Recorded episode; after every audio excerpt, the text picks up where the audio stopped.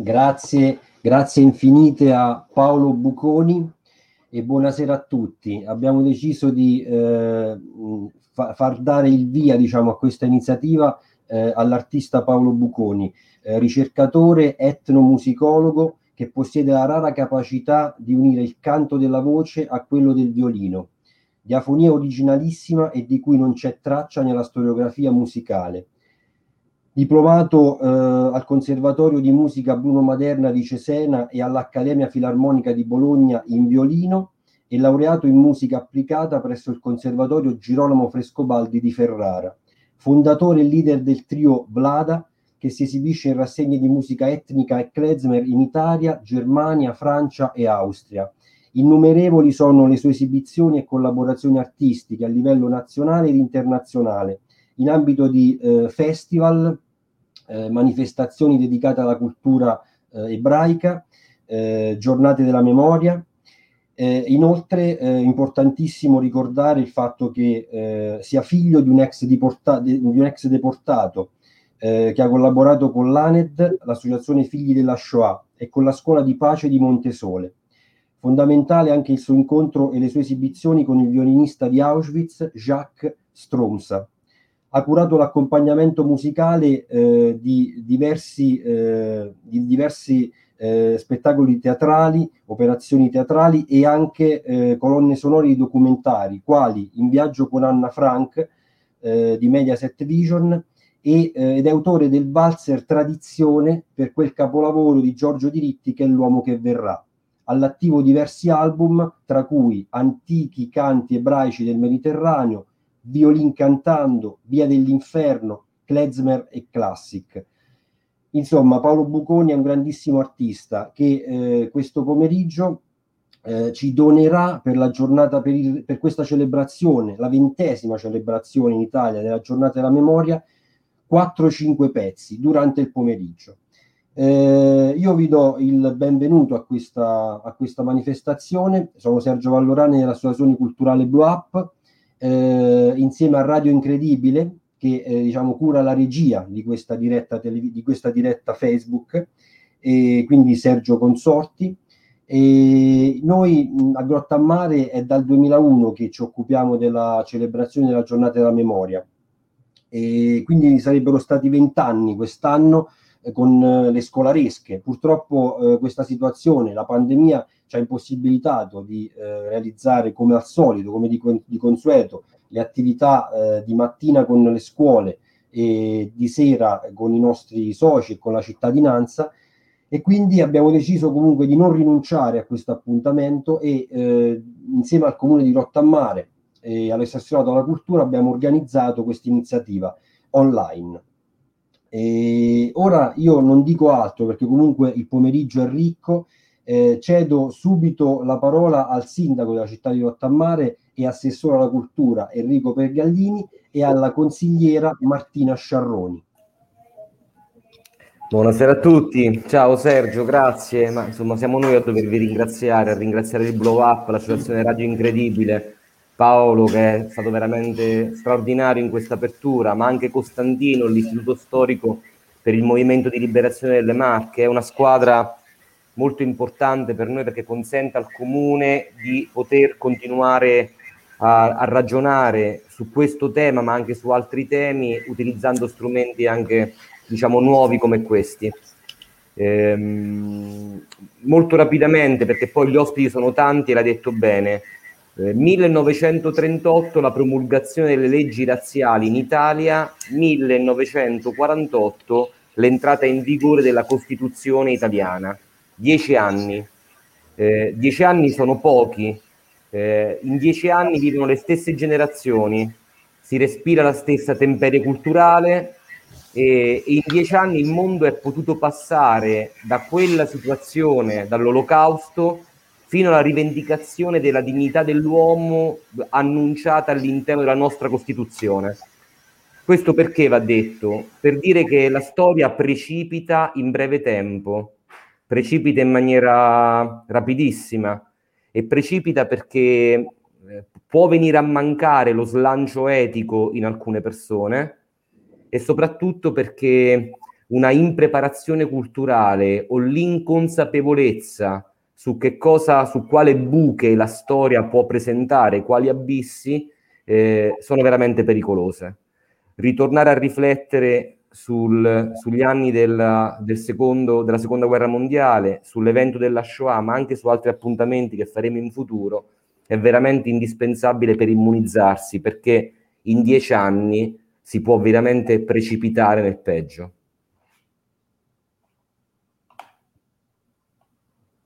Martina, puoi intervenire tu, eh? che così almeno tu, dopo togliamo il disturbo come comune e ascoltiamo almeno Costantino e non galvanizziamo questo incontro.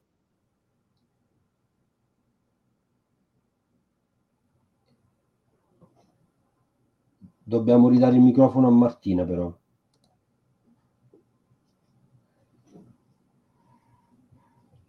Sei momentaneamente muta, un attimo, forse Sergio adesso... Così mi sentite?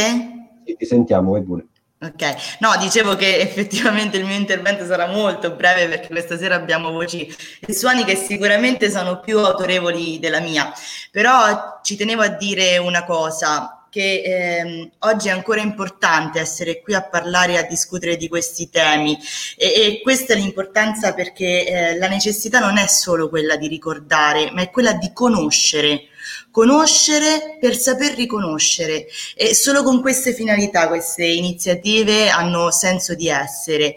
E, e, non è facile perché il nostro ruolo non è solo quello di raccontare eh, ma dobbiamo essere capaci di leggere il presente riconoscendo in esso la presenza di quei personaggi di quelle condizioni storiche politiche economiche che, che hanno portato gli uomini a sentirsi nel diritto di condannare altri uomini solo perché qualcuno li ha considerati inferiori o il male o non degni.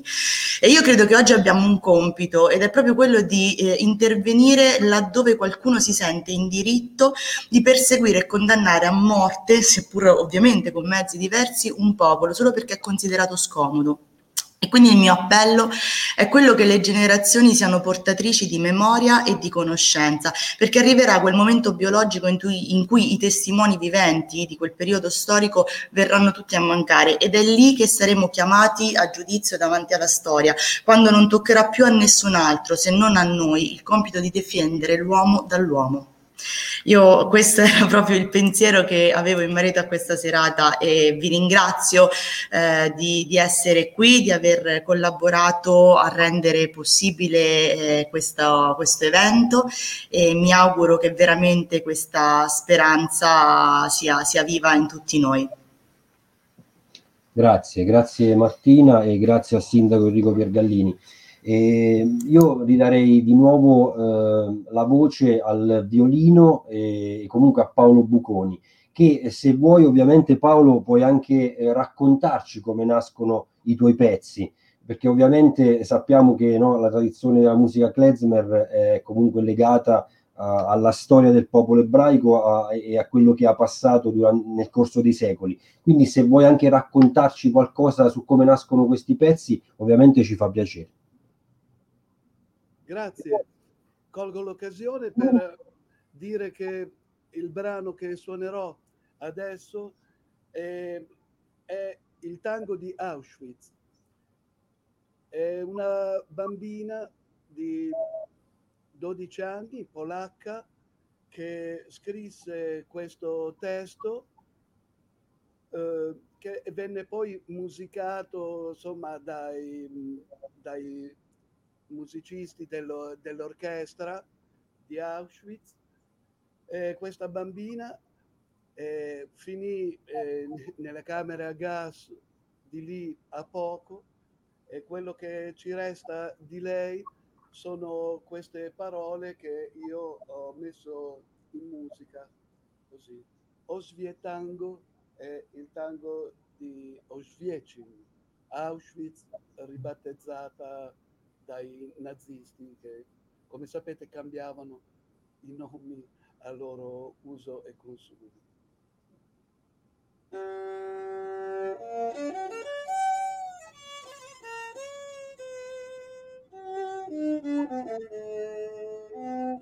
die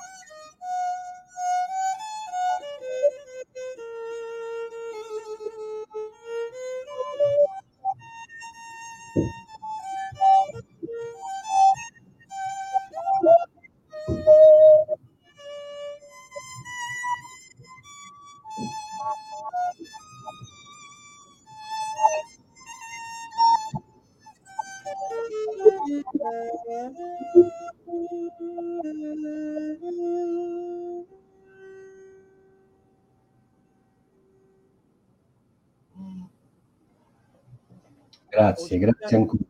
In Yiddish, ovviamente, così come è stata scritta da questa bambina polacca. Grazie ancora Paolo. Allora, passiamo ora a- invece al- all'ospite eh, che ci parlerà del- della memoria e della Shoah dal punto di vista storico. È Costantino Di Sante, un nostro vecchio amico con cui abbiamo realizzato tante cose insieme nel corso di questi anni. Costantino Di Sante è direttore dell'Istituto Storico Provinciale di Ascoli Piceno, fa parte del comitato scientifico dell'Istituto Ferruccio Parri di Milano, collabora con la Fondazione Meda e con l'Università di Teramo. È autore di diverse ricerche, tra cui quelle sull'internamento fascista, sull'occupazione della Jugoslavia e sul colonialismo italiano in Libia. Esperto di fonti fotodocumentarie, ha realizzato numerose mostre e tiene corsi, di formazione sulla didattica della storia contemporanea. Tra le sue pubblicazioni ricordiamo Criminali del campo di concentramento di Bolzano, deposizio- de- de- de- deposizioni di segni, foto e documenti inediti. Con Anna Carla Valeriano, il catalogo della mostra I fiori del male, donne in manicomio nel regime fascista. Tra le sue varie opere ci sono molte opere dedicate alle deportazioni eh, e eh, ai campi di concentramento nelle Marche. In particolare, il lavoro che oggi ci presenta è legato ad un libro che si intitola L'internamento civile nell'Ascolano e il campo di concentramento di Servigliano, 1940-1944, per eh, realizzato per l'Istituto per il Movimento di Liberazione delle Marche nel 1998 e presto eh, sarà eh, di nuovo eh, rieditato e aggiornato. Quindi eh, lascio ora la parola allo storico Costantino Di Sante.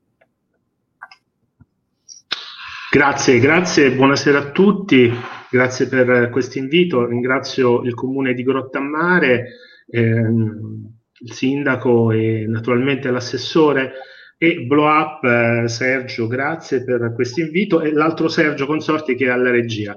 Un saluto eh, al caro amico Paolo, è veramente sempre eh, toccante e emozionante ascoltarti, grazie. Ehm, adesso proviamo a fare un viaggio, come è stato detto, dentro un fatto storico avvenuto sul nostro territorio, perché io penso che il giorno della memoria debba servire anche a fare i conti con la storia che ha attraversato anche la nostra realtà. Non siamo stati immuni dall'antisemitismo, eh, dalle re- nostre responsabilità su quello che è accaduto. E quindi ritengo che eh, questa occasione serva a conoscere, come è stato detto, a comprendere come sia stato possibile. Altrimenti, quando ci diciamo Auschwitz mai più e via dicendo, rischiamo appunto di non fare i conti anche con la realtà attuale. E, e spero che mh, si, eh, ci si renda conto che eh, come è successo all'epoca, alcune cose, normalmente in forma diversa, possono riaccadere ancora oggi. Perché, come eh, sta accadendo anche adesso, non dobbiamo essere poi così in grado di indignarci, ehm, così, di commuoverci per quelle cose giuste che sono accadute tanti anni fa e poi girare lo sguardo di fronte a cose che stanno accadendo oggi nella nostra Europa e eh, per non dire altro. Quindi io inizierei, se Sergio Consorte è d'accordo, mandare, se lo fa lui, ci acc- accompagneremo questo viaggio attraverso un PowerPoint anche per eh, far vedere alcune immagini. E inizierei proprio come eh, citate già dal, dal, sindaco, dalle leggi razziste. Ecco, sarebbe utile chiamarle razziste più che razziali perché le razze umane non esistono, non è un rimprovero, ma è appunto per smontare anche l'idea che le razze umane possano esistere, era un tentativo eh, che poi il, il fascismo cercherà di, di, far passare e all'epoca anche eh, utilizzando alcuni, tra virgolette, eh, scienziati che si prestano a questo. E come vedete eh, le, le, leggi razziste del 1938 eh, da questa immagine di questa la difesa della razza, vedete, separare eh, l'ebreo stereotipato naturalmente e una donna, eh, una donna di colore per il trionfo ecco, della purezza del sangue. E eh, separare queste due realtà, eh, che, cioè questo, mm, diciamo, separare eh, gli italiani da quelli che possono inquinare eh, questo sangue puro. Ecco. E cosa accade nel 1938? Che se andiamo avanti anche nella, nella nostra eh, nel nostro territorio la propaganda antisemita prende piede e prende piede anche eh, in un territorio come eh, quello ascolano dove la presenza degli ebrei è veramente limitata. Ecco, se possiamo andare avanti con, eh, vediamo quanti sono gli ebrei presenti sul territorio, sul territorio ascolano e vedete un'esigua quantità, 26 ebrei italiani, 3 stranieri, 16 poi da altri comuni. Eh, questo lo dico per quale motivo? Perché all'epoca, per capire quali fossero i cittadini italiani di religione ebraica presenti sul territorio, eh, ci fu bisogno di un censimento, un censimento eh, che eh, appunto coinvolse anche la provincia di Ascoli Piceno e nonostante eh, gli ebrei fossero così eh, poco numerosi, questo censimento servirà poi a determinare alcune cose che vedremo durante il percorso eh, di questo nostro incontro, perché eh, servirà appunto a capire dove abitavano, cosa facevano, tenerli sotto controllo e in particolare applicare poi le leggi razziste eh, nei loro confronti, quella separazione dalla società, quella limitazione della libertà e togliergli vari diritti. Ecco, da qui in poi inizia la persecuzione dei diritti e in particolare si inizia dalla scuola. Eh? la prima cosa che si colpisce già nel settembre del 38, ottobre, quando si ripartivano all'epoca le scuole, è eh, eh, non far più entrare, espellere dalle scuole eh, studenti e insegnanti. E eh, vedete che la questura di Ascoli, la prefettura eh, che si occupa del censimento, è molto attiva, eh, c'è quindi una, eh, tra virgolette, appunto, responsabilità nel fare queste cose anche delle autorità locali. E se andiamo avanti, troviamo anche eh, che il censimento, ecco, come dicevo, non solo controlla eh, queste persone, cioè serve a controllare queste persone, ma vedete, c'è scritto dove, dove abitano, perfino quelli che risiedono poi temporaneamente in quale stanza di albergo, quindi molto puntiglioso. E ripeto, nonostante l'esiguità, anche il foglio d'ordini, perché non esisteva all'epoca un, la stampa libera, il foglio d'ordini in particolare del partito fascista eh, EIA, EIA Alalano, il famoso purtroppo è triste noto eh, eh, diciamo, canto oppure eh, segno di riconoscimento dei, dei, dei fascisti, e il foglio d'ordine EIA eh, accusa ecco, gli ebrei di rubare il lavoro, di essere da tutte le parti, nonostante fossero così pochi. Ecco, come si costruisce il nemico anche lì dove non c'è. E la costruzione del nemico eh, comporta poi, eh, andando avanti, ecco, quella separazione eh, di ehm, di, di, di, appunto, diciamo, di diritti, ecco se mandiamo l'altra slide, che, che eh, pian piano eh, viene messa in atto, cioè eh, togliere eh, gli ebrei non solo dalla scuola, ma anche eh, dalla possibilità di partecipare alla vita sociale in, in, in, luoghi pubblici, non possono più fare alcuni mestieri, non possono più andare in biblioteca, vengono anche cancellati nomi di, di vie, eh, tolti anche pian piano dall'elenco telefonico i loro indirizzi. E qui vedete anche le circolari che eh, vengono applicate sul territorio ascolano. Altra, altra slide successiva, tutta una serie di mestieri che vengono eh, proibiti a, agli ebrei. E eh, se andiamo a vedere anche rispetto alle leggi di Norimberga, da un punto di vista anche di questa limitazione e, e di, questi atti poi spesso amministrativi, sono molto più feroci.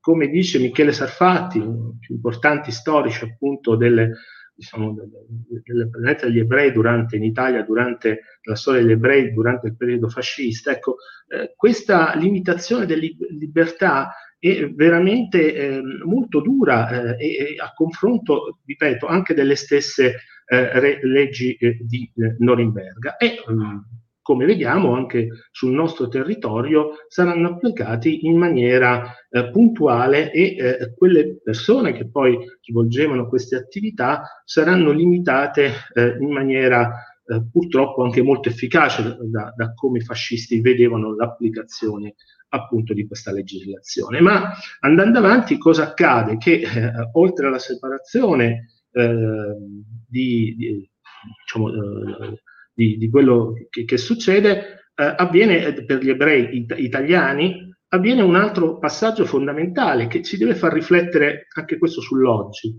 Cioè eh, siamo mh, alla vigilia della seconda guerra mondiale, oramai molti ebrei stranieri anche dell'Europa centro-orientale iniziano a sentire anche i fascismi che applicano le leggi razziali. Quando riflettiamo sul 38-39 dobbiamo pensare anche ai fascismi europei e alle legislazioni razziali che vengono introdotte in alcuni diciamo, di questi paesi sull'orbita diciamo, nazista, ma in particolare lì dove ormai la Germania ha un suo controllo, pensiamo all'Austria con l'Anschluss, eh, eh, appunto i Sudeti, pensiamo subito dopo quando l'occupazione eh, de, de, della Polonia. E eh, cosa vuol dire? Che, molti, che pochi può cerca di fuggire. Il diritto di fuga quando tu sei perseguitato, eh? un tema ancora oggi che ci deve far riflettere, anche quando inizia la seconda guerra mondiale, primo settembre del 39, ecco, l'Italia fascista nega il diritto di fuga a chi è perseguitato, eh? che era, se vogliamo, con tutti i limiti, un tema già discusso dopo la prima guerra mondiale col famoso passaporto Nansen. Eh? E eh, anche quando ci sarà una famosa conferenza Evian nel, nel 39 per tentare di capire, perché inizialmente la Germania nazista li vuole espellere gli ebrei, eh, dove poterli ricollocare, chi li può accogliere. Ecco, eh, fu un, un, disastro perché solo Santo Domingo cercò, diede un minimo di ospitalità, tutti gli altri si voltarono dall'altra parte. Ecco, e qui vediamo le conseguenze anche nel nostro paese, dove un bellissimo libro, un storico tedesco, Klaus Voigt, viene chiamato il rifugio precario. Eh? Eh, chi arriva in Italia in vari modi, tentando di fuggire a quello che sta già eh, accadendo in Europa, ecco, eh, rimasero sul nostro territorio, ma vedete queste circolari che poi vengono applicate anche nella provincia di Ascoli Piceno, nega la possibilità di transito per quegli eh, ebrei provenienti dai paesi che eh, li vedete. Ecco, eh, se andiamo avanti, eh, altro passaggio ulteriore di quello che accade a, a, agli ebrei presenti sul nostro territorio, naturalmente anche questa foto eh, appunto ci deve, ci deve, far riflettere anche eh, sul ruolo non solo di chi partecipa attivamente alla campagna eh, razzista, ma eh, anche qui un altro tema che magari ne possiamo discutere, anche quando pensa l'indifferenza eh, quanto consenso dà a chi applica queste leggi l'indifferenza? Perché è chiaro, chi volontariamente fa una scelta, ma si dice sempre quella zona grigia, anche Primo Levi no, ci ricorda. Ecco, mm, quanto peso ha nel eh, dar modo a chi applica poi le leggi di sentirsi spalleggiato e quanto appunto eh, si sente quasi autorizzato ad applicarle? E quello che accadrà, ecco, successiva slide, nel dopoguerra, eh, scusate, prima, quando l'Italia entra in guerra, e a questo punto c'è questo documento, il quale molti storici si sono interrogati eh, da parte di eh, Mussolini, che eh, chiede che vengano aperti dei campi di concentramento anche per gli ebrei in Italia, i vari passaggi, no? Eh, in verità poi qui siamo a ridosso, l'Italia entra in guerra il 10 giugno del 40, in verità eh, poi eh, ci sarà un grande campo, Ferramonti di Tarsia, più conosciuto, ed altri che eh, vediamo nella, nella, slide successiva, eh, ehm, con una rete di campi di concentramento, ecco qui quando pensiamo ai campi di concentramento non dobbiamo, perché la nostra mente va subito ad Auschwitz, in verità subito dopo l'ingresso dell'Italia in guerra e anche eh, dopo lo scoppio della, della, seconda guerra mondiale, si cercheranno dei luoghi da adattare allo scopo. Internare, portare all'interno, vedete la maggior parte di questi campi si trovano nell'Italia centro-meridionale, anche le Marche non saranno immuni, in particolare la provincia di Macerata, e spesso sono degli stabili riadattati allo scopo. Eh, perché il fascismo anche qui non solo eh, ebrei ma sudditi nemici mh, pericolosi durante le contingenze belliche, questo è eh, più o meno diciamo, la frase utilizzata a livello internazionale, però ecco il fascismo interna anche quegli ebrei stranieri, eh, per esempio austriaci e tedeschi, che di fatto erano nostri alleati per un accordo con la polizia con la polizia eh, nazista. Eh, quando occuperemo poi il, il territorio della Jugoslavia, intere famiglie jugoslavie saranno deportate sui nostri campi di concentramento, anche costruiti in quei territori. Quindi una rete che fa capo al Ministero degli Interni. Qui stiamo parlando di civili, eh, non di prigionieri di guerra, di civili che vengono internati. E diversi di quegli ebrei stranieri che avevano tentato quel rifugio precario furono internati, non tutti nei campi, ma quelli ritenuti meno pericolosi, donne con bambini, persone più anziane o magari per vari motivi non così da eh, ritenere di mandarli in uno stabile e tenerli lì sotto controllo magari di un corpo di guardia, altri furono invece mandati nelle località di internamento e qui entra l'Ascolano. Nella provincia di Ascoli Piceno, la slide successiva, non abbiamo campi eh, di eh, internamento, ma abbiamo località di internamento e come vedete eh, diversi comuni furono coinvolti. In questo caso non c'è il comune di Grottammare, anche perché eh, si diceva che le zone costiere, per timori di fuga, eccetera, non dovessero essere interessate. Ma poi durante la guerra aumentarono il numero di persone da internare e vedete sia San Benedetto del Tronto che Porto San Giorgio furono coinvolte in questa eh, diciamo, opera anche di internamento. Perché cosa accade? Qual è la differenza? È una sorta di soggiorno coatto, si veniva eh, diciamo, eh, appunto inviati in queste località, presi in consegna di solito dalla stazione dei carabinieri, eh, si doveva affittare una camera, uno stabile, se si era indigenti aveva una piccola diaria da parte del ministero e poi bisognava, ma, diaria che serviva a pagare l'affitto e mangiare a malapena, e poi si era sotto controllo dei carabinieri appunto e anche nelle possibilità di movimento. Quindi eh, si diceva puoi andare solo in questa via, non puoi parlare, c'è tutta una serie di prescrizioni, non puoi avere contatti con la popolazione, non puoi diciamo, eh, ricevere o mandare cartoline tutto sottoposto a, a, a censura. E quindi mh, tutta una serie di limitazioni, inoltre molte famiglie disgregate, magari c'erano, eh, c'erano genitori internati da una parte e figli dall'altra o, o viceversa, anche eh, marito e moglie in località diverse, anche perché è una misura amministrativa, quindi applicata in maniera eh, molto, molto veloce. E qui vedete la geografia di queste località. Inoltre, cosa accade? Che molti podestà dell'epoca, c'erano i sindaci, come sapete, di nomina ministeriale, eh, facevano anche a gare nel cercare dei posti perché voleva dire un piccolo ritorno economico. Il ministero mandava magari un, un, non solo per la diaria, ma mandava eh, qualcosa anche per il segretario comunale che doveva eh, gestire i fascicoli personali, eh, appunto questi dovevano mangiare, quindi creavano un'economia locale, dove c'erano i campi di, di concentramento bisognava riadattarli, quindi opera di manutenzione. E mh, quindi ecco, in alcuni casi ecco, camere sfitte, siamo in un periodo di guerra, quindi eh, questo crea anche un, un, piccolo, chiamiamolo business a livello, a livello locale. Ecco, eh, chi sono e, quanti sono eh, quelli che vanno a finire nel, nelle località di internamento nell'Ascolano? Lo vediamo nella, nella slide successiva e vedete che eh, parliamo eh, di alcune centinaia di persone che nel corso tra il 40 e il 43, fino almeno all'8 settembre, di varie anche eh, di varie anche nazionalità e anche vedete i vari, i vari comuni, eh, comuni, coinvolti.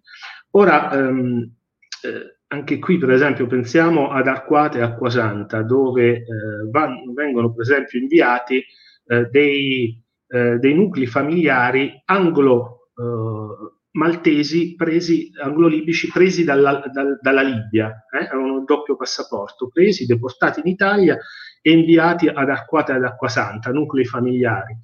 Altri, come dicevamo, ebrei, molti sudditi, eh, sudditi nemici. E vedete questa geografia anche eh, delle persone, eh, delle persone in, eh, in, queste, in queste località. Nella slide successiva invece vediamo appunto, e qui eh, vi invito a riflettere, ecco, la presenza degli ebrei. Eh, li ritroviamo a Castignano, li ritroviamo ad Offida, eh, a Montalto Marche e anche la loro nazionalità, a Falerone, eh, a San Benedetto del Tronto, a Montottone, eh, anche a Servigliano, anche se per un periodo breve dal punto di vista dell'internamento libero, a Force. Ecco, questo è importante anche perché ci fa capire come vengono tenuti sotto controllo. Questi dati venivano aggiornati settimanalmente, anzi ogni 15 giorni di solito, la statistica delle presenze quindi la, sia la questura che la prefettura che i carabinieri locali conoscevano bene dove erano questi ebrei in particolare internati, perché eh, questo serve a ciò che accadrà dopo l'8 settembre.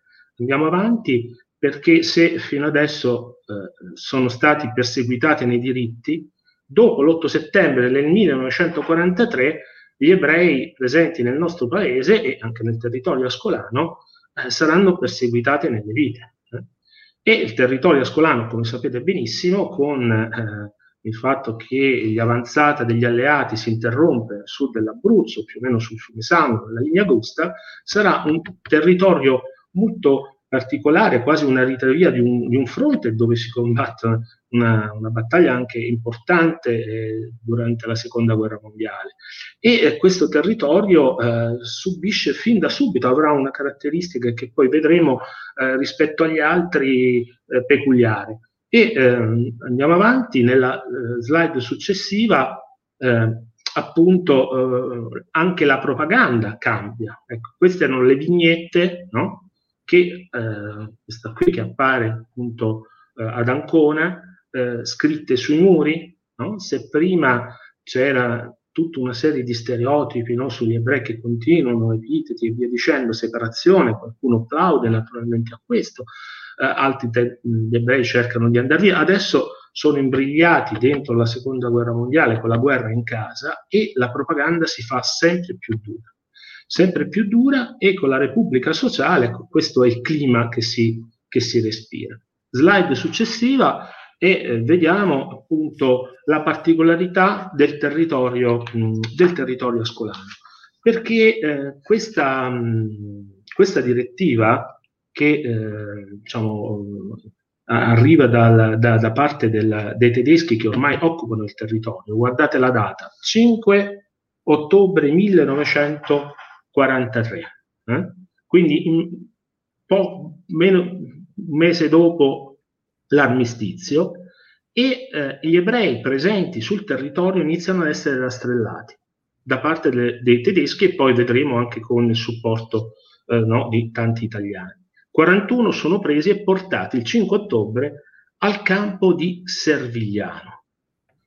Ora, mm, io pure mi sono chiesto anche per il 5 ottobre, e, eh, è una data particolare perché ci sono i fatti di San, Colle San Marco, 3-5 ottobre, in cui i tedeschi no, eh, purtroppo eh, eh, sconfiggono il presidio partigiano del Colle San Marco e iniziano a fare terra bruciata sul territorio.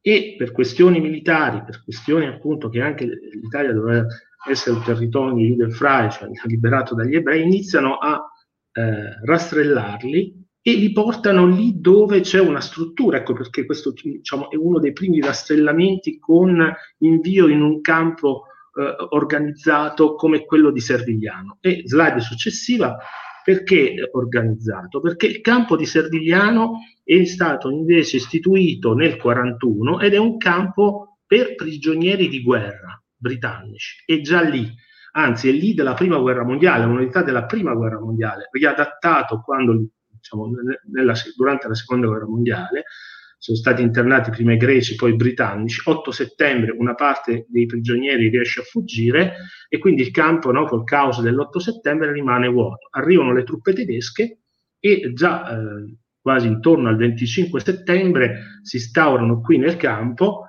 e da, da, questo momento in poi conoscono questo luogo strategico e quindi è adatto per eh, internare eh, gli ebrei rastrellati nel territorio. Però chi lo gestisce? Eh, lo gestisce locale, eh, la locale stazione dei carabinieri, alcuni della GNR, come si chiamerà poi durante il periodo della Repubblica Sociale, e lì i primi 41, come avete visto, vengono presi e portati in questo campo.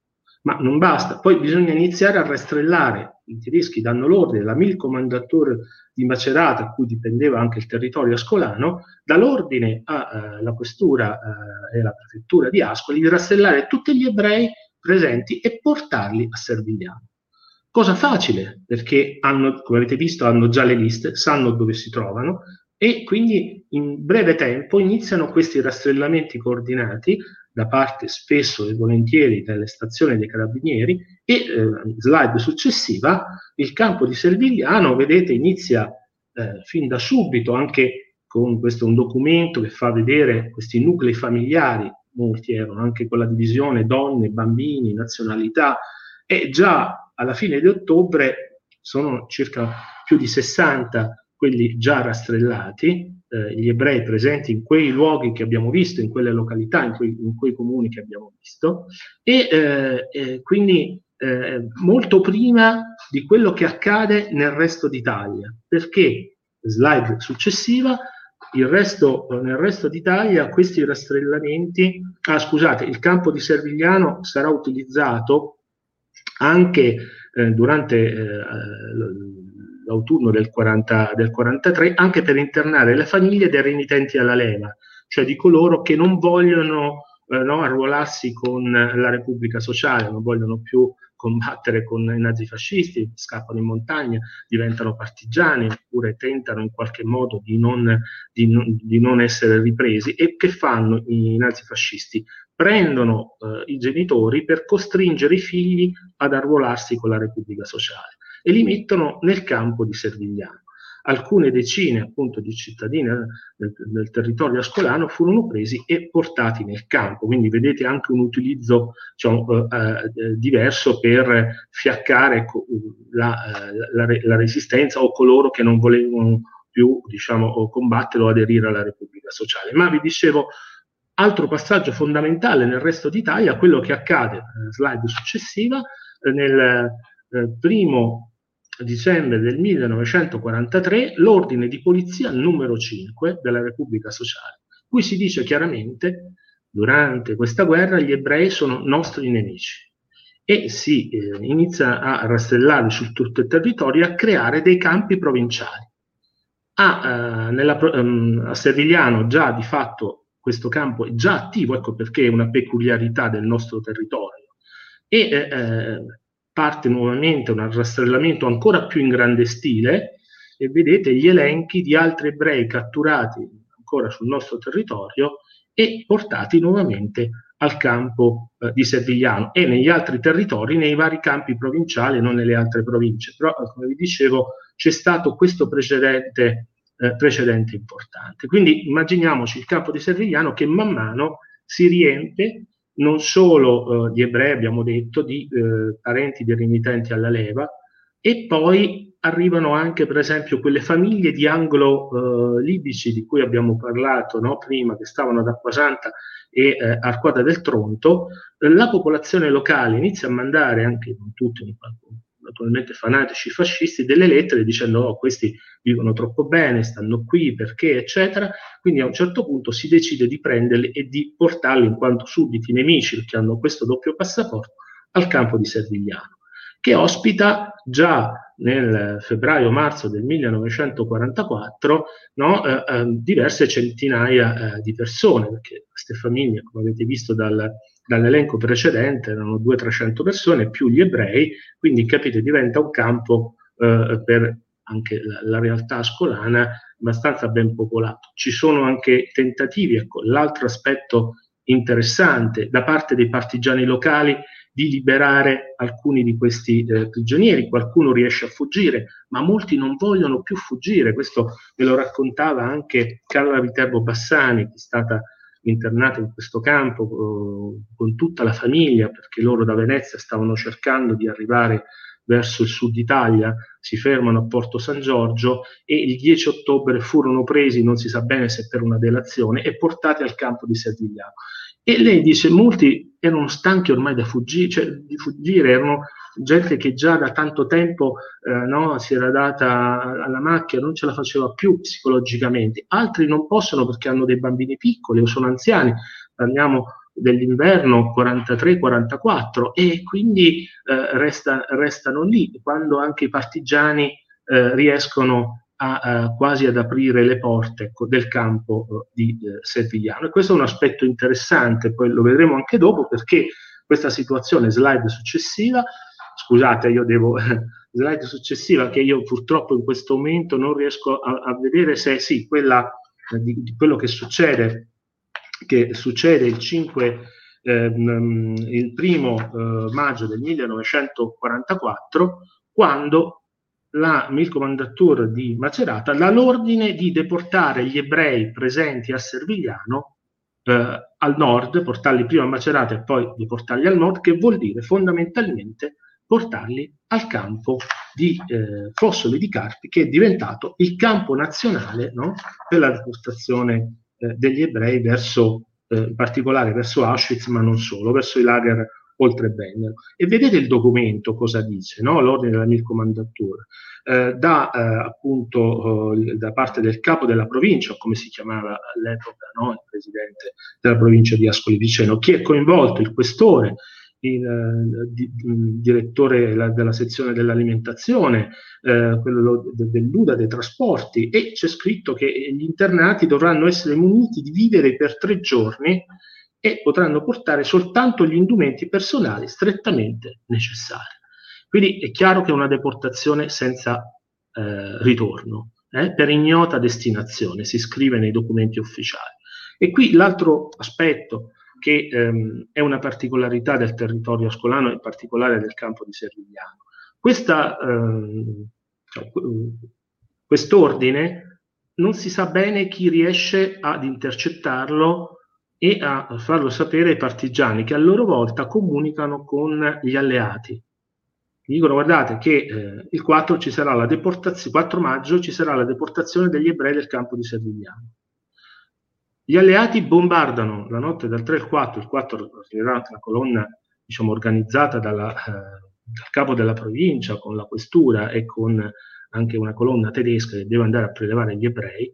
La notte tra il 3 e il 4 il campo sarà bombardato, eh, in particolare le, le, mura di cinta, e eh, nel trambusto, nella notte, i prigionieri riescono a fuggire, gli internati, tra cui anche gli ebrei riescono a fuggire perché, capito, il bombardamento si sparpagliano nel territorio e, e tentano, e ten, qualcuno tenta la fuga. Eh, ma eh, 31 di essi all'indomani sono ripresi arri- o tornano al campo perché non sanno dove nascondersi. Per esempio, la famiglia di Carla Viterbo Bassani capì che la situazione era diciamo, ormai compromessa e riuscì a fuggire, e poi vedremo come e dove, mentre se, ehm, una trentina, 31 di loro furono riportati al campo. E all'indomani, quando arriva la colonna tedesca, eh, con anche, come vi dicevo, eh, alcuni della questura, prendono questi 31 e li deportano verso, eh, verso nord, arrivano a Forlì, li consegnano ai tedeschi che li portano poi al campo di eh, Fossoli di Carpi. E eh, slide successiva, dal campo di Fossoli di Carpi, questo è l'elenco dei 31 che eh, saranno deportati.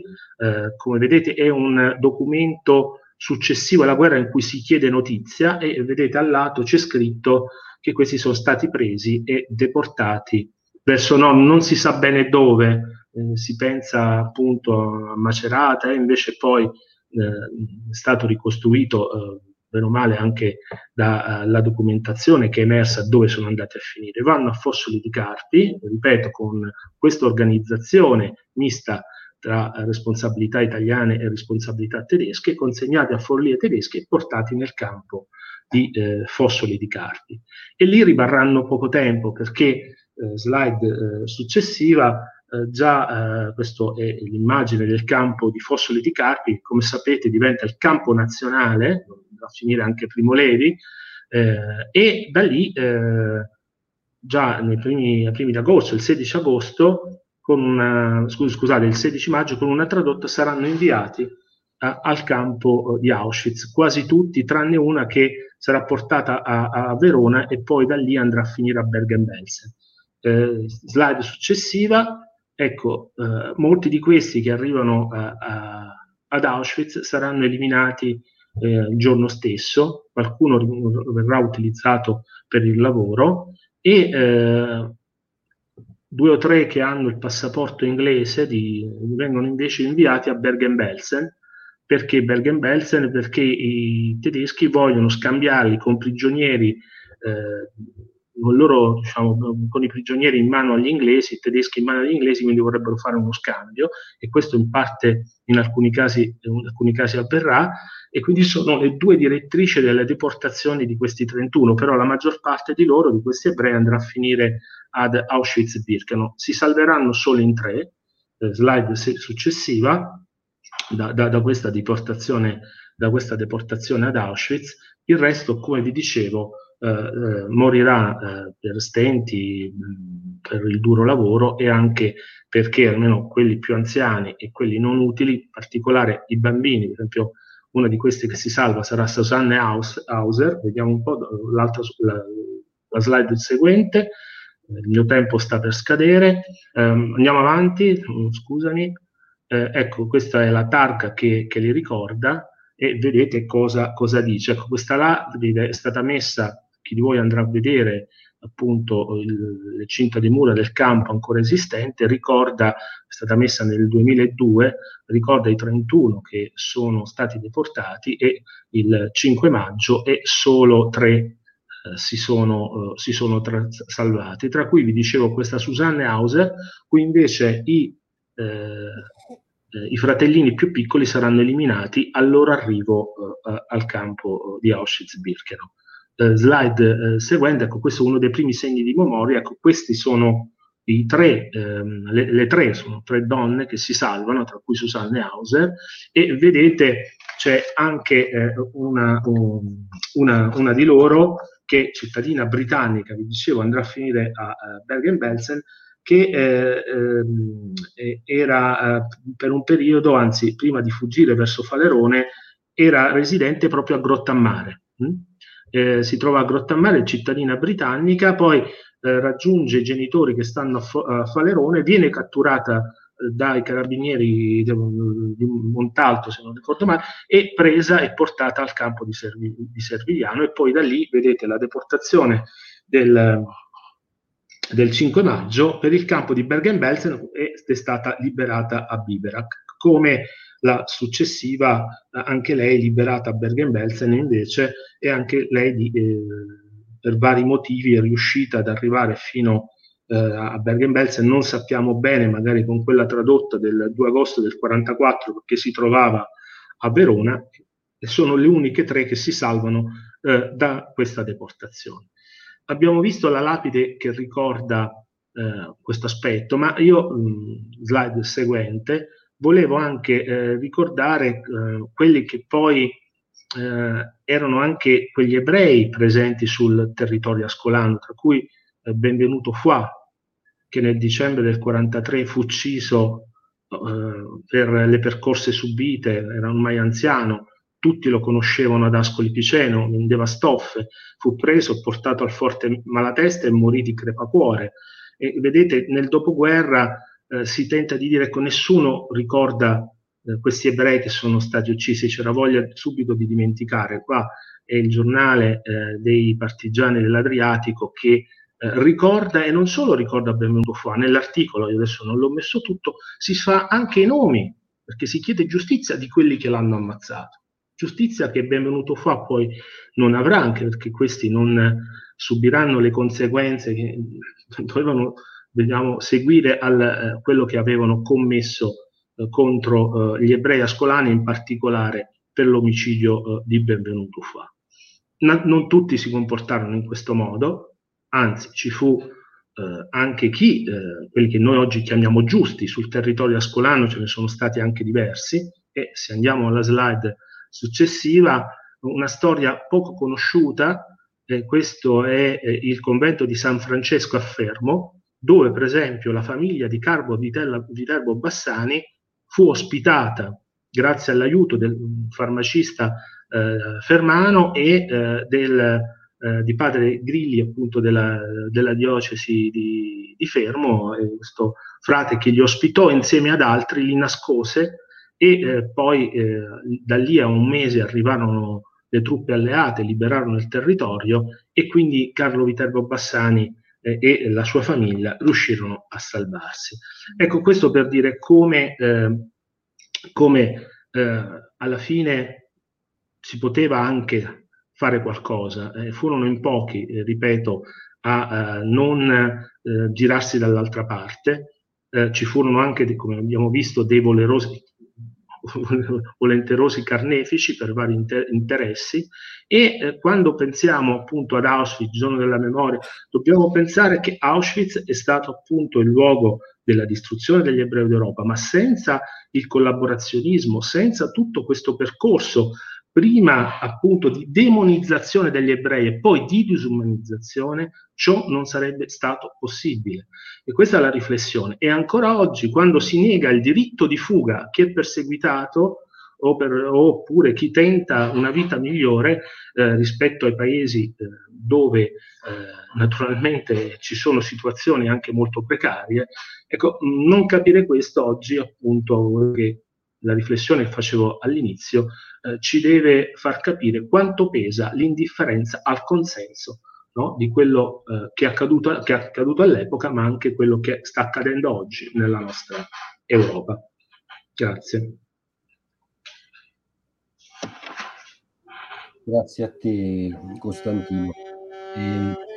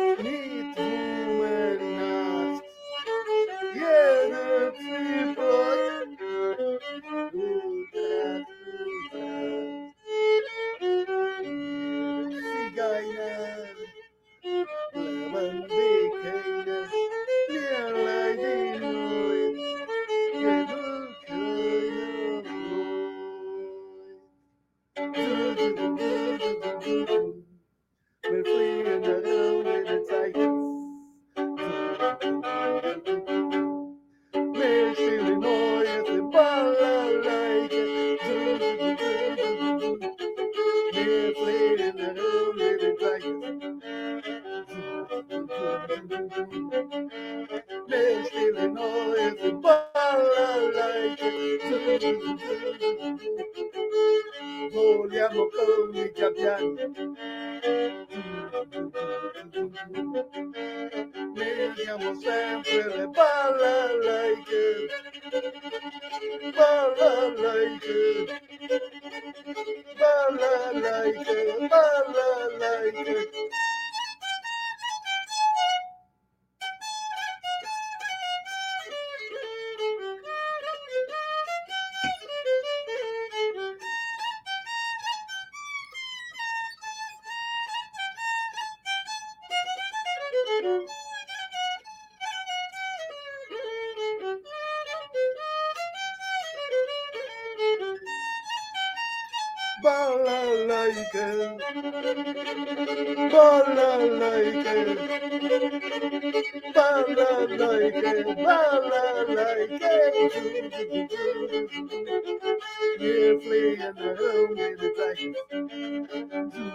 Miss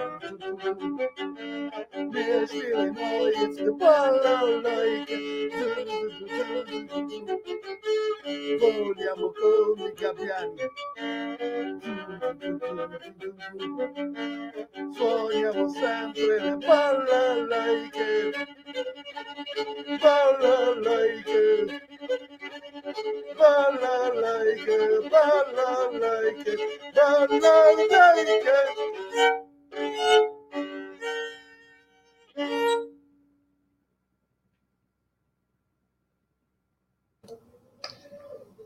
Grazie ancora Paolo per questo pezzo intensissimo. Allora, eh, dovrebbero esserci delle domande per il professor Di Sante.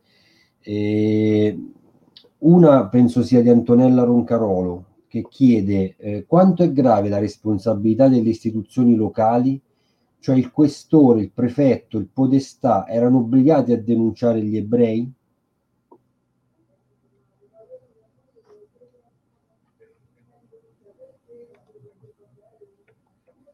Sei muto però Costantino, aspetta un secondo eh, che Sergio ti riattiva il microfono. Eccomi, eccomi. Ci siamo? Eh. Beh, è, una domanda molto impegnativa perché poi alla fine appunto è la giustificazione di molti anche responsabili. Ho eseguito gli ordini, eh? Eh, non potevo fare altrimenti, eh, sono un uomo delle istituzioni. Beh, però la storia ci, ci ricorda che eh, si poteva anche agire diversamente. Per esempio, il prefetto di Ancona si rifiuta di dare le liste degli ebrei della comunità di Ancona, la più importante delle Marche, e molti si salvano anche per questo. Cioè, ci sono degli esempi di chi no, eh, non è rimasto appunto indifferente o non si è prestato a quello che stava accadendo, eh, ha fatto una scelta, eh, una scelta di dignità, sapendo le conseguenze spesso e volentieri, no? di fronte anche a, come vi dicevo, la maggior parte sono nuclei familiari, persone che non hanno fatto nulla, hm? nonostante la demonizzazione di vederli come capo espiatorio. E, quindi le responsabilità eh, sono pesanti per tanti di, di, coloro che poi si sono prestati ad organizzare, come dicevo, quel trasporto hm? e anche altri trasporti. Spesso e volentieri chi eh, metteva a disposizione anche i famosi torpedoni per spostare gli ebrei verso Servigliano oppure per deportarli verso nord, come è accaduto appunto alla deportazione del 5 maggio del 44, eh, aveva anche degli interessi eh, economici a farlo. Eh? quindi anche quello pesa, al, al di là del razzismo o de, più o meno del loro antisemitismo. E le istituzioni locali, come vi dicevo, eh, mettono in atto tutta una serie di prassi che poi eh, serviranno. Fino a che punto si potevano fermare? Ecco, facevo l'esempio del prefetto di Ancona, ma ce ne sono anche altri di coloro che si sono, eh, come dire, eh, occupati di salvarli. E, a, e altri, anche c'è un bellissimo libro di, Picciotta, di Picciotto di Liliana Picciotto che si chiama non eh, salvati ma salvarsi, eh? perché a un certo punto molti di questi ebrei sul territorio italiano no? più che essere salvati. Ci sono stati anche coloro, abbiamo l'esempio a Maltignano per, eh, per la famiglia Sasson, che vengono aiutati da delle famiglie di Martignano, no? come giusti, no? non a caso. Abbiamo l'esempio anche di un'altra categoria che noi ricordiamo meno, che sono i benemeriti e eh, le Marche, come in Abruzzo, ci sono tante famiglie, anche intere comunità che hanno nascosto gli ex prigionieri di guerra a rischio della propria vita. Magari li conosciamo meno no, rispetto ai giusti, so, io sto battendo per eh, dare a loro un riconoscimento eh, più significativo e farli conoscere anche a livello pubblico. Non a caso eh, il San Martino Trust eh, che questa trust che raggruppa appunto eh, figli reduci della, della, seconda guerra mondiale in Inghilterra prende il nome da Monte San Martino, che eh, anche lì un esempio di, di una comunità che ha, a rischio di rappresaglie, di essere perseguitati, eh, nasconde, difende, aiuta eh, i, prigionieri, i prigionieri alleati. Quindi, come dire, abbiamo anche questi esempi di chi ha fatto una scelta diversa. Eh? e non si è girato dall'altra parte. Quello, e, e quello che però questa storia ci deve insegnare anche per l'oggi, lo dicevo all'inizio, non possiamo, sì, possiamo anche farlo, di commuoverci per quello che è accaduto eh, in quegli anni e poi far poco rispetto a quello che accade oggi. Eh. Questo è, secondo me, un po' un dramma in cui anche questi giorni, giorni, della memoria no? eh, rischiano di essere un po' rituali. Ecco, la conoscenza, la storia, ma poi anche le scelte che dobbiamo fare oggi. All'epoca, come dicevo prima, troppi eh, si sono prestati, altri sono rimasti indifferenti e quindi pesa molto, eh, no? anche per rispondere ad Antonella, pesa molto e alcuni purtroppo per queste responsabilità hanno pagato hanno pagato ben poco. Citavo prima Benvenuto Fuà, ma ci sono altri episodi anche di quello che è successo eh, nel territorio ascolano. Penso al dottor Elitzer che sarà, sarà ucciso barbaramente da, dai fascisti, a Villa Tristi, a Marino del Tronto, ebreo polacco che si trova ad Offida. Cioè ci sono tanti esempi di comportamenti, come dire, criminali e di responsabilità anche, ripeto, senza andare lontano, sul territorio piceno. Allora, Sergio, ci sono altre domande? Perché io non ne vedo sinceramente in chat. Eh, se tu ne vedi qualcun'altra, segnalacela. Eh, se qualcuno invece vuole farne, eh, questo è il momento, insomma.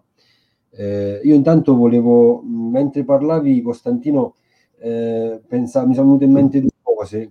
Mentre parlavi, ad esempio, di, del fatto che erano innumerevoli i posti in cui venivano internati, no? Eh, anche qui a livello locale e mi sono ricordato di quando eh, ho scoperto che anche all'Abbadia di Fiastra eh, ci sono stati degli internamenti e mi ha colpito perché un luogo così bello e così ricco spiritualmente, anche quello è stato utilizzato no, per, eh, per, per, questa situazione, quindi anche quel luogo ha in qualche modo eh, è testimone della sofferenza di, di, di, delle persone e mi ha colpito molto questa cosa qui, cioè non me lo sarei mai aspettato, insomma, ecco, che anche in un'abbazia storica come quella si potesse consumare un pezzo di questa tragedia. E, e un'altra cosa che mh, mentre parlavi mi è venuta in mente è la nave San Luis, no? la storia della nave San Luis che ha girato veramente mezzo mondo con eh, un carico di ebrei che questo capitano eroe voleva cercare di mettere in salvo, ma che nessun paese ha fatto attraccare perché nessuno poi alla fine li ha voluti. Che sono storie veramente no, incredibili. Perché si parla insomma appunto dei nazifascisti, però in realtà, eh, come dire, questo stigma eh, eh, è riscontrabile ovunque eh, e da secoli, come sappiamo, no? E, e, la storia della nave San Luis cioè, lo dimostra ampiamente, insomma, no? Ma assolutamente, ecco, ehm, tu parlavi della Badia di Fiastra, ma io ti posso dire anche del convento di San Gabriele. Eh, prima il documento l'ho saltato, eh, dove furono internati eh, nel refettorio eh, degli ebrei eh, e poi i cinesi. No? Interniamo i cinesi che fanno parte della Cina popolare, sono in Italia una comunità di immigrati già dagli anni 30, ricordiamoci, noi avevamo uno scalo a Tianjin che ci era stato concesso una sorta di piccolo protettorato di scalo commerciale dopo la guerra contro i boxer all'inizio del Novecento e avevamo mm, diciamo, anche rapporti commerciali e qui in Italia c'erano alcune centinaia di, di, di cinesi eh, già dagli anni 30. Eh, seconda guerra mondiale li interniamo perché sono no, sudditi nemici in quanto noi alleati del Giappone imperiale contro la Cina popolare quindi vengono internati e un gruppo di questi va a finire a San Gabriele, no? anche lì non te l'aspetti eh, nel refettorio e i frati e affitta, affittano il refettorio per tenerli lì come è successo a Badia di Flassa, ma anche a Santa Maria dei Lumi, a Civitella del Tronto, il convento, e anche lì quegli ebrei furono presi, anche loro, eh, no, nel 44 e deportati ad Auschwitz e di quei 23 non ne tornerà nessuno.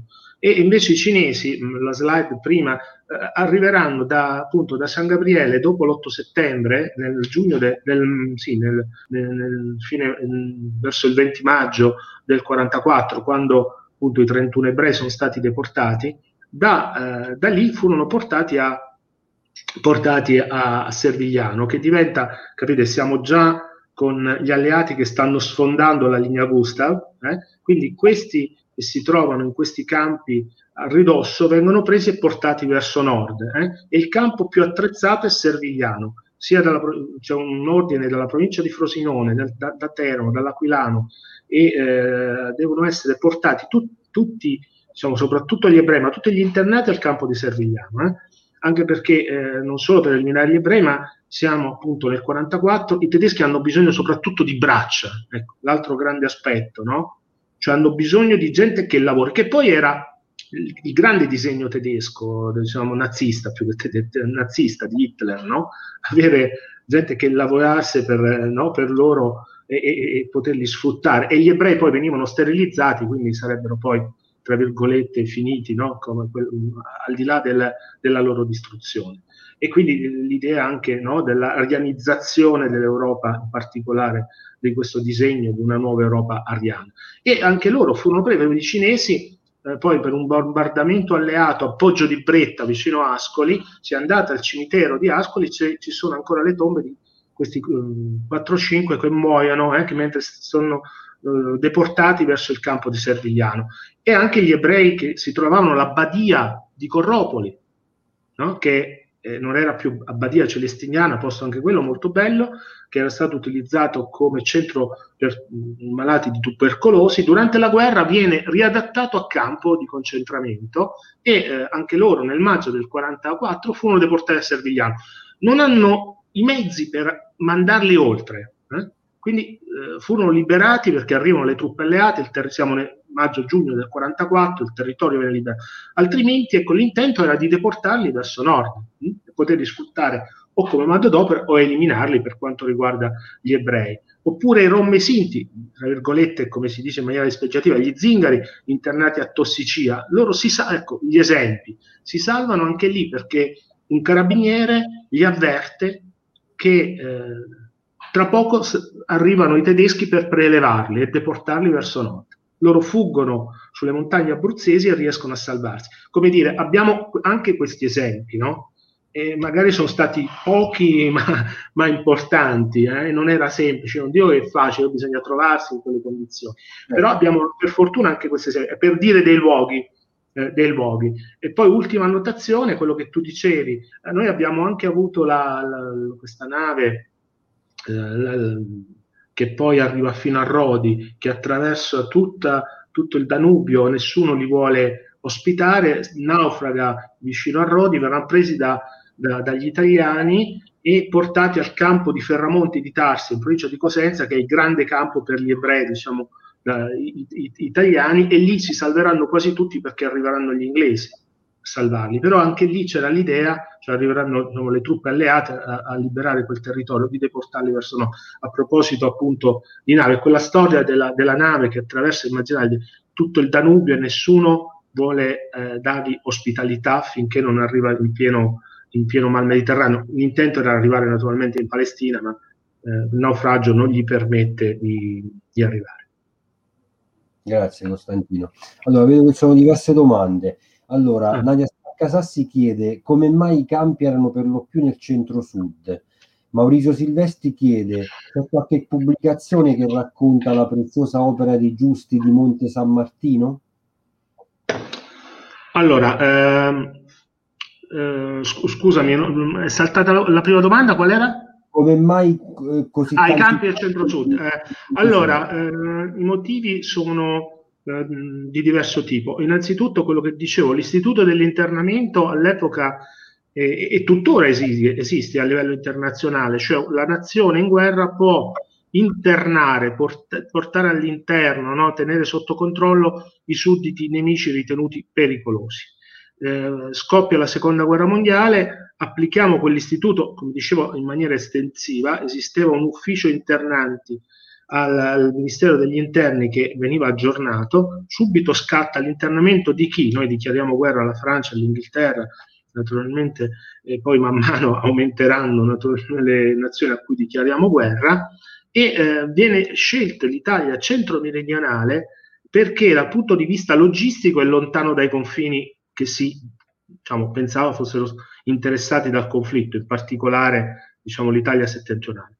Inoltre, si, l'indicazione del Ministero già da tempo per la preparazione delle leggi di guerra era di individuare quei luoghi non strategici da un punto di vista militare, dove non, fosse, dove non fossero state edificate delle fabbriche appunto di munizioni o importanti o strategiche, dove non c'erano grandi vie di comunicazione, quindi si scelgono piccoli borghi dove era più semplice controllarli.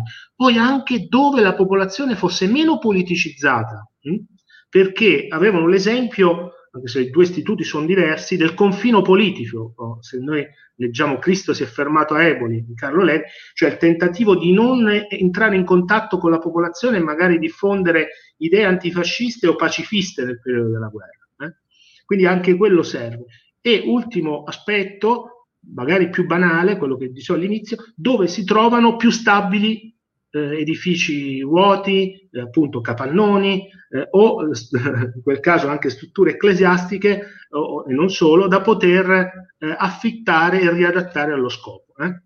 Ecco perché troviamo eh, tante zone nell'Italia centro-meridionale per, per, quanto riguarda ecco, le Marche rientrano pienamente in questo appunto all'interno piccoli, piccoli cittadine da, dove era facile tenerli sotto controllo e inoltre ecco quello che dicevo che eh, non, eh, la provincia di Ascoli, pure se saranno segnalati due o tre stabili, non verranno presi in considerazione, ma eh, tantissime località. Alla fine, dal, da, fino all'8 settembre del 43 saranno circa 50 i campi di concentramento, come poi erano chiamati ufficialmente eh, dalla, dalla, burocrazia fascista, ma eh, decine e decine, come avete visto in provincia di Ascoli, eh, alcune decine diciamo, di de località nell'Italia centro-meridionale, veramente, e poi man mano che la guerra va avanti saranno attive anche nel, nell'Italia settentrionale. Ma inizialmente quella, quelle sono le motivazioni. Ehm, l'altra domanda, scusa, me l'ho appuntata, ma poi... Eh, Maurizio Silvestri chiede se c'è qualche pubblicazione che... Ah, l'opera allora, eh, purtroppo, mh, purtroppo non in maniera specifica, eh, c'è, sì, sì, anzi, scusami, c'è un, c'è un, un, un, un lavoro fatto appunto su, um, su uh, co- coloro che hanno aiutato i prigionieri di guerra nel Fermano. Uh, scusate, adesso non mi ricordo il nome, però uh, poi magari appena mi tornerà in mente ehm, glielo dico, pubblicato anche grazie all'aiuto dell'Istituto Fermano della storia del movimento di liberazione, eh, che racconta ecco, t- le famiglie particolari della vallata del Tenna che aiutano i prigionieri di guerra. E anche lì una storia interessante ecco, di intere famiglie, oltre che di singoli, e molti questi casi anche, ripeto, a rischio della propria vita. Um, mi ritornerà in mente, scusate, un po' di stanchezza il nome del, eh, del libro fatto da, da, questa, tra l'altro, mia carissima amica eh, di Fermo che ha lavorato sulle testimonianze, non solo, eh, dei, dei, fermani, eh, soprattutto contadini, ecco, la solidarietà contadina, molti lo fanno anche, molte donne dicono l'abbiamo fatto perché abbiamo visto nei loro occhi i nostri figli prigionieri, hm?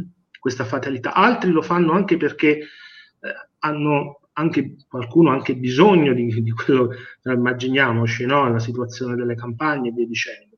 E, e poi c'è una rete interessante che viene chiamata diciamo, la rat line, la linea del topo, per fare arrivare questi prigionieri sia all'interno, passando per l'Appennino, e sia lungo la costa, quindi anche facendoli imbarcare, e arrivare nei territori già liberati dagli alleati. Ecco, una storia poco documentata perché eh, erano soprattutto vie eh, non, eh, diciamo, non, segnate per ovvi motivi eh, e le cui testimonianze Ecco, questo libro è prezioso perché ha raccolto forse, diciamo ancora, alcune delle testimonianze, cioè, cioè, ormai sono veramente pochissimi ancora quelli in vita. Eh, andrebbe ecco, fatto un lavoro ancora più a tappeto di, dei benemeriti, perché ce ne sono stati veramente tanti. Grazie. Altra domanda di Laurel Del Bosche chiede: c'è stata giustizia per quanto successo agli ebrei nel nostro territorio? Che fine hanno fatto i fascisti responsabili? Eh, purtroppo no, eh, veramente poco rispetto anche ad alcune responsabilità. Citavo quell'articolo del ribelle eh, dove si faceva anche il nome di, di alcuni responsabili che eh, alla fine mh, sulla questione, ecco, nell'immediato secondo dopoguerra, mh, motivazioni naturalmente sono son diverse eh, perché non, non, si è avuta giustizia, parlo nel nostro territorio, ma anche più, più in generale, no? Eh, poi si voleva guardare avanti, poi ci sarà l'amnistia di Togliatti, c'è stata una continuità anche amministrativa eh, e non si è fatta giustizia per quanto ci riguarda, ecco il ribelle dice subito un, eh, appunto un, quasi un, un, un, eroe dimenticato, cioè questo qua, no? Eh, e, gli ebrei erano pochi sul, sul, territorio, non hanno, quando tornano, i reduci che tornano, hanno anche una difficoltà eh, a farsi riconoscere eh, come, ehm, co- come, vittime no? prioritarie, diciamo, rispetto alla priorità di avere giustizia. Pensiamo allo stesso Primo Levi, no? che ha difficoltà anche a far pubblicare immediatamente, non so se avete visto ultimamente anche la, la be- bellissima docu-fiction che è andata in onda, a far pubblicare Se questo nuovo per, per, per capirci. Quindi le motivazioni naturalmente sono, uh, sono, sono diverse e uh, ci vorrà del tempo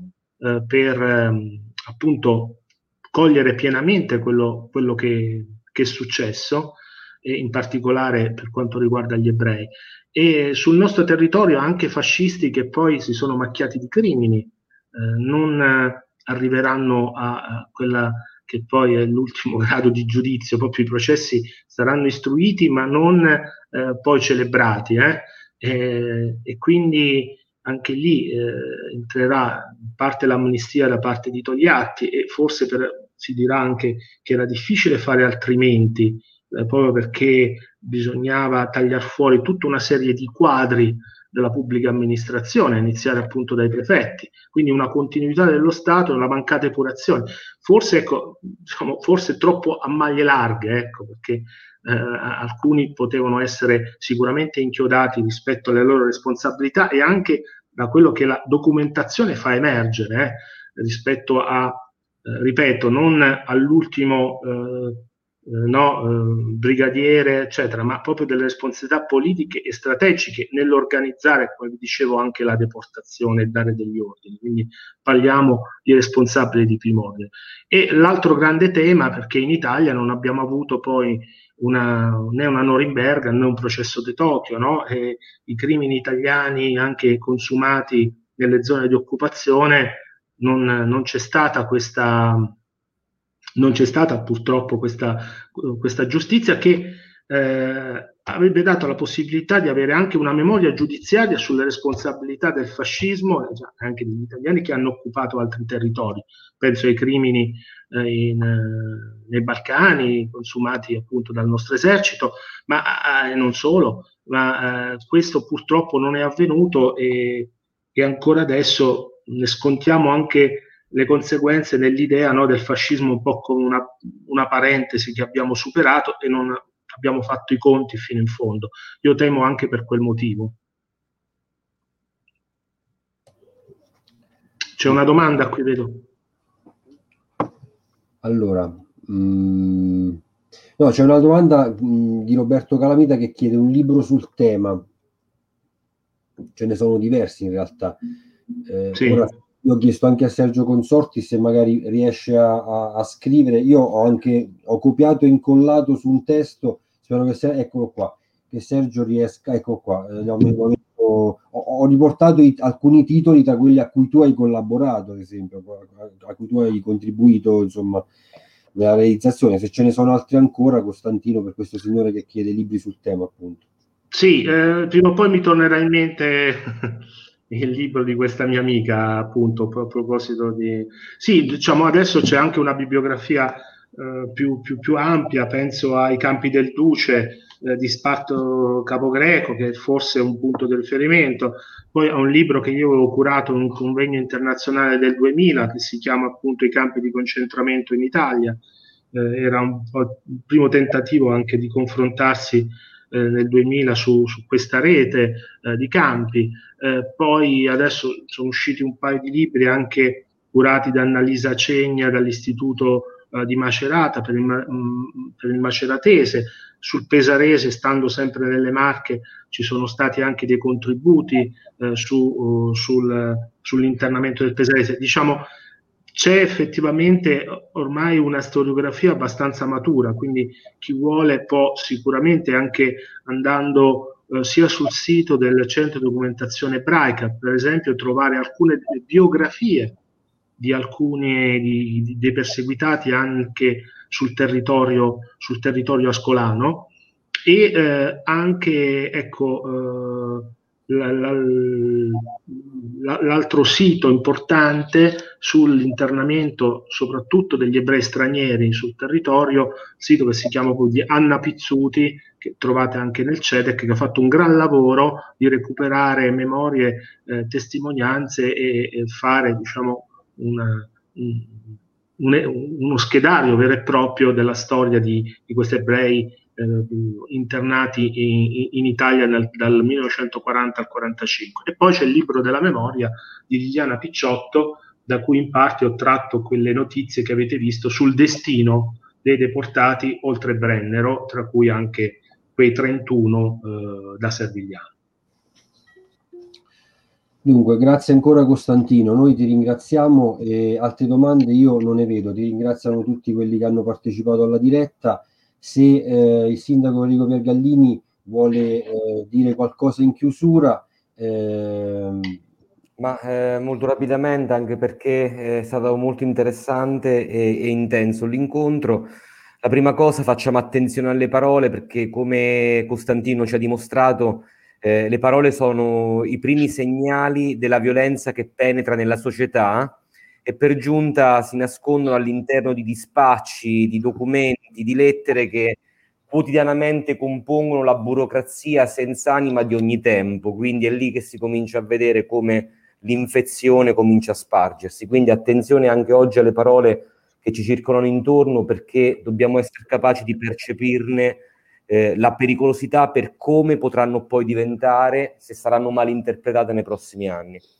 La seconda cosa, continuo a credere fortemente che gli storici debbano avere un ruolo nella società istituzionalizzato, cioè non solo il loro ruolo accademico, ma un ruolo fondamentale nelle istituzioni, perché provo a dirlo con un'immagine, il loro lavoro è un lavoro faticoso da agricoltori del presente, hanno gli strumenti per scavare la terra e portare, sapete, quella terra nera in cima, che è la terra più fertile, quella più più ricca eh, quella terra che poi seminata da frutti maggiori. Hanno la forza di rompere la, la cotenna che si crea certe volte sulla terra e sulla memoria, quindi è un lavoro di estrema fatica e di estremo impegno, ma è fondamentale per poter seminare bene il futuro. Quindi il loro ruolo deve essere un ruolo molto più istituzionalizzato e sarebbe una di quelle cose che, sulla quale forse si dovrebbe costruire un cambio di passo dell'Italia dei prossimi anni. E pertanto devo ringraziare Costantino perché sempre poi si esce fuori cambiati dalle lezioni che con estrema carezza condivide con noi. Grazie a tutti. Grazie, grazie Enrico. E grazie, grazie a tutti. Eh, eh, ci salutiamo con un altro pezzo di Paolo Bucconi. Grazie a tutti e al prossimo appuntamento, giusto Sergio? Sì, ci rivedremo presto, tra una settimana, per, eh, di nuovo con il professor Costantino Di Sante per parlare eh, del giorno del ricordo, eh, dal punto di vista storico anche lì. E quindi ci si vede tra una settimana. Grazie ancora a tutti e Paolo Buconi. Grazie a tutti.